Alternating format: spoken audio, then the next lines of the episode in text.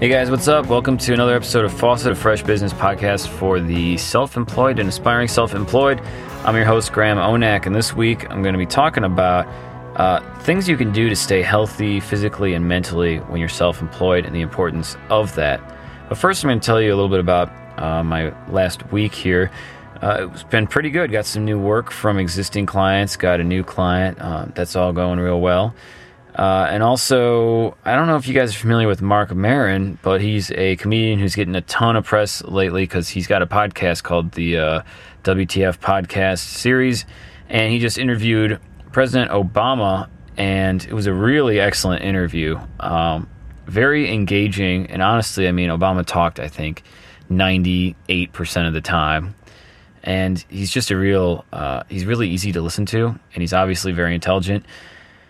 And it's just nice to hear a perspective of what it's like going from his life before being president to being president, how it kind of affects his family and things like that. It was just a very real, interesting podcast, you know. So I would say check that out if you haven't already. It's pretty awesome. Also, this week I've been getting into running more. I've been trying to exercise a lot more, and that's going to go along with the theme of today's podcast. So I'm just going to tell you a little bit about me, a little background. I haven't always been into running, and even then I'm not like a crazy hardcore runner. I've done a couple races here and there, and I try to run at least 3 or 4 times a week, but there are people who are doing crazier things. You know, I average, if I'm lucky, I do 20 miles a week. Lately, it hasn't been that great. It's been raining a ton. I've been kind of slacking, but I know, I mean, some of my friends do 40, 50, 60 miles a week. So I'm not, you know, a hardcore runner, but I do enjoy it, and I've noticed it makes a difference on my personality, just my mood, and definitely how I feel about myself and my energy levels. So before I got into running, you know, I was relatively unhealthy. I grew up playing video games in the 90s and really didn't exercise too much, rode my bike around, but I dreaded running the mile in gym class. I actually... in my grade school, I remember hiding in the bathroom in the stall to avoid running the mile at gym because our gym teacher was nuts, and he was like, if you didn't run it under a certain time, then everyone had to rerun it. And I just grew up hating running. It was punishment to me. It was, if you messed up, then you ran. It wasn't something that was enjoyable. I never understood how people got into like cross country and stuff. And I kept that attitude towards running, I mean, until maybe only like 4 years ago. I've got a friend who was always talking about running, and I had been wanting to do something because I'd been putting on weight, and I hadn't really been feeling very good, and my energy was really low. And I just started doing it. I would literally go run down the block. Like, I couldn't even run around the block. I could barely even run down the street. So I would seriously started just running like 30 seconds, and then I would walk 2 minutes, and then I would jog 30 seconds, and then I would walk 2 minutes, I'd jog 30 seconds. That's really how I had to start, and that's how a lot of things start. It's just kind of small. And it took me a while before I could actually run around the block nonstop. And I'm not like some out of shape person or something, you know. This is, I was like 170 pounds, 6 feet tall.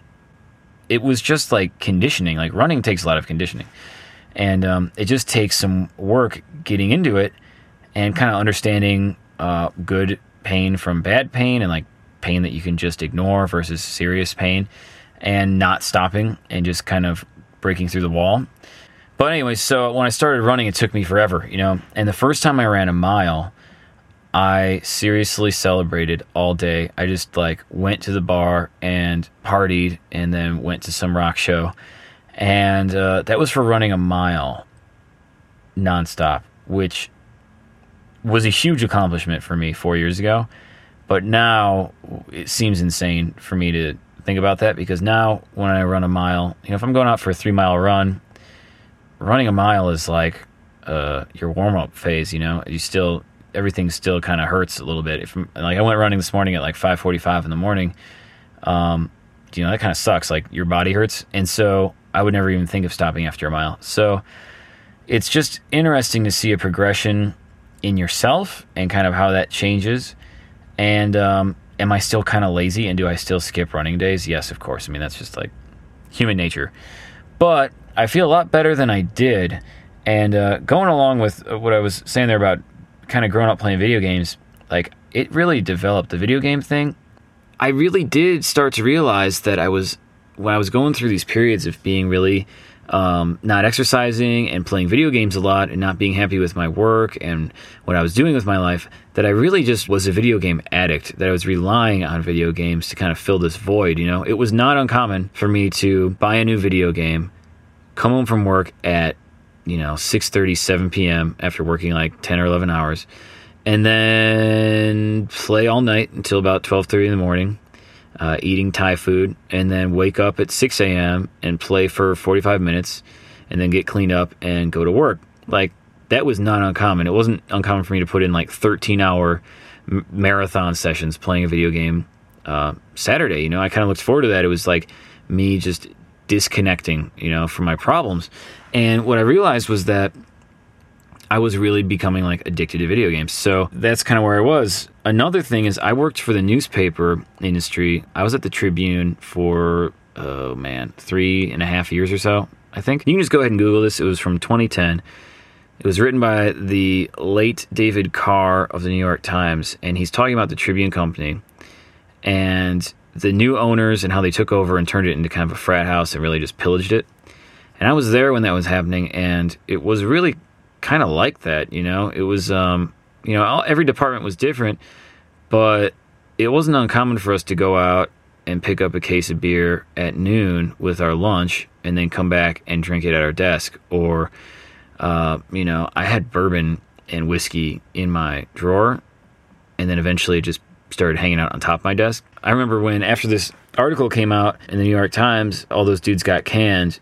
It was like an uproar that we couldn't drink until after 5 p.m. So yeah, to summarize that, I was basically a video game addicted, non-exercising, booze-soaked, stressed out dude. So that was kind of my base, right? And what I did was I just kind of had this moment where I was just not happy with my life. And I just started making some changes. I started exercising. I started trying to run. I left the stressful corporate world and went to a small business. I started eating vegetarian and mostly vegan for a while, really because my diet was terrible. I don't think I ever ate produce that wasn't like on a burger. Yeah, you don't need to do all these radical things, but I was like, I need to like shock myself out of this. So I focused on not playing video games as much, really putting a plan in place and finding out what I really wanted to do. Some of that was music, and that was being able to release a lot of that mental stress. Having an outlet for that is really important. So I started a band, and that made me feel great. And combined with eating better and taking care of myself, I started feeling really, really good, and that gave me the confidence to identify what I wanted to do, and that eventually led to me, starting my own business, and that's where I'm at right now. So that's just kind of a long-winded history of kind of my unhealthiness. What I found to work for me might not work for you, but this is what I found to be some tips for staying healthy or getting healthier, especially if you're self-employed. The number one thing for me is morning exercise. If I say I'm going to exercise in the afternoon and I lay in bed longer, I'm like pretty much 90% not going to work out. Something will come up. When you're self-employed, you're going to be super busy. You're going to be getting new business. You're going to be taking care of your existing business. You're going to have clients cancel meetings, reschedule meetings, say, hey, can we meet right now? You're going to have a bunch of stuff like that. So take advantage of the time when it's just your time, which is pretty much before like 8 a.m. is pretty much just your time.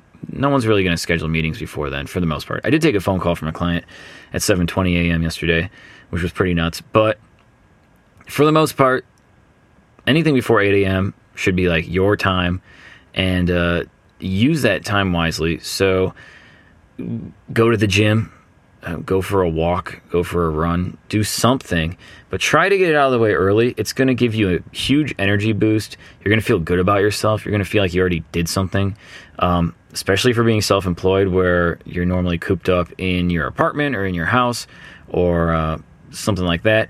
You're going to get that kind of like social engagement thing where you're running around and you're part of the world for 30 minutes or whatever.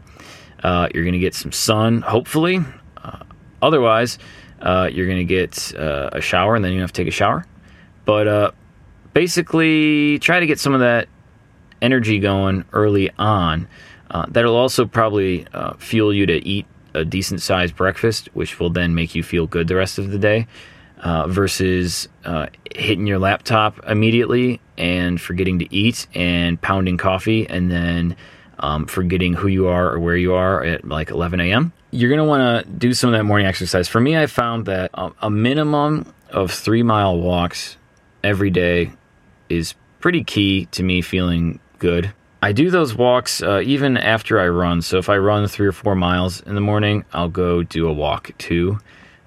If I'm not running, I tend to do a longer walk. Those walks are pretty important. I live in Chicago, so it's easy to just kind of like walk around the neighborhood and stuff like that. I recommend doing those walks. Going to the gym is something I was doing, but I've started moving it to the afternoon because it was getting in the way of me running. And also I was kind of like hurting my back a few times and then it would affect my running. So I kind of just cut the gym out. I am going to start going back to the gym. I mean, I'm paying for it. And so I want to start going back to the gym, but that's huge too. If you can combine like walking with a run and then also hitting the gym on your off days or something, or if you're really adventurous, incorporating the gym in there, like you're going to feel awesome.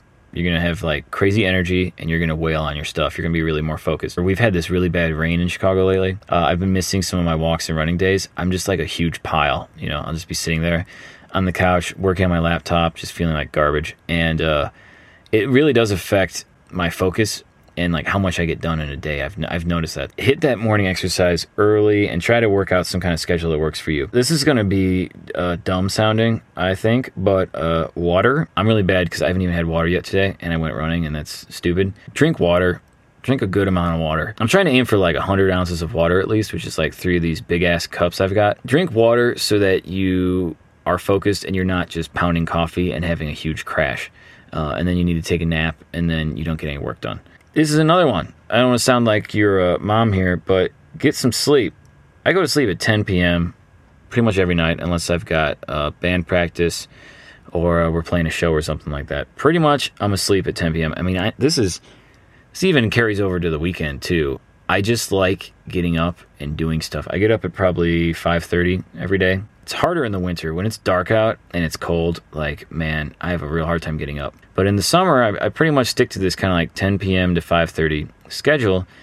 And that allows you to squeeze in some workouts. It allows you to get some extra work done, to really just take some time to plan for your day before you get hit by client requests and other stuff like that. I highly suggest if you're doing any kind of computer-based work, a laptop is just critical to staying healthy. For me, having that mobility so I'm not just sitting in my office all day, I can go sit on the couch, watch some TV, I can go sit out on the front porch, I can go to a coffee shop, there's this amazing tap room down the street that just opened. All these things that the mobility gives you are really critical and they come in handy. If you can identify some places in your neighborhood or nearby that have good Wi-Fi, then if you ever have an emergency, which it sounds like a 1 in a million chance this would happen. I just had one where my hosting company blocked my IP because they thought I was logging onto a website too many times when I was working on it or something insane. And it took me 4 hours to resolve it. Being able to find somewhere that you can just hop to and work on their Wi-Fi real quickly is pretty amazing. And so a laptop can come in handy for that. You could be anywhere where you have Wi-Fi signal or whatever you need to do with your laptop. And it really helps. And ultimately, I mean, if you're self-employed and you wanted to work remotely or something like that, man, that's like the main perk is being able to work wherever you want, whenever you want, wherever you want. Chatting, so having like G-Chat and having friends on G-Chat is really mentally helpful because you can go through these periods where you're just working by yourself and it does get a little lonely, you know? I mean, I'm someone who never really thrived on the office life and like making coworker buddies and stuff like that. It was never really my thing, but you know, you need to talk to people. But being able to just chat with some of your friends and stuff really easily while you're working is super helpful. What's even better is if you can make some freelancer or self-employed buddies too. You can do Google Hangouts, you can work and talk about just your shared problems and shared wins and things like that.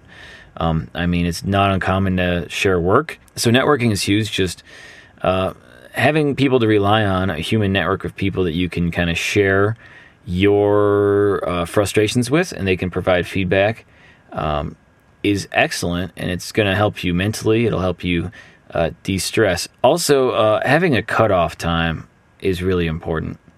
My cutoff time is like 9 p.m., which isn't really that much of a cutoff time, but I'm kind of starting small. I mean, I used to work, I would bring my laptop to bed, and I would be sitting there, and I would work till 11:30, and then I would get horrible sleep. So what I do is I just cut it off at 9 p.m., and I say, whatever I didn't do, I'm going to do tomorrow, and that's it. I'm not going to look at any analytics and look at website visits.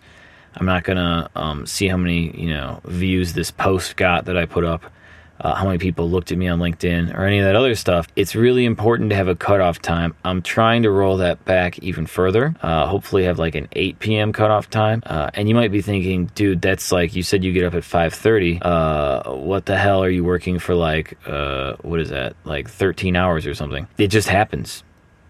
Especially if you really enjoy what you're doing, it's really easy to just keep going, and it doesn't really feel like work, I talked about in my last episode some things that seem like work, like procrastination through research, which I still do. I still get in a loop where I'm like, oh man, what the hell have I been doing for an hour? I've been watching these demo videos of this software, and then I've been signing up for free trials. And sometimes that stuff pays off, I just did that recently. I found a really good piece of software that I've been able to actually replace some other subscriptions I had, and it's awesome. I really like it. But, most of the time, 9 times out of 10, you're just going to be taken around. That has been this episode of Faucet, a fresh business podcast for the self-employed and aspiring self-employed. Tune in next Wednesday at 10 a.m. Central. I'm just going to be talking about some new things I've been finding that have been helping me with my business. And I'm just going to kind of leave it open-ended, because I don't really want to restrict each episode to maybe a certain topic, because a lot of stuff comes up in a week, and I want to incorporate that in. So next week will be kind of a grab bag, I think, about cool stuff that's happened over the week, with an emphasis on working smarter and working better. So I hope this has been helpful to you, and I look forward to chatting with you next Wednesday at 10 a.m.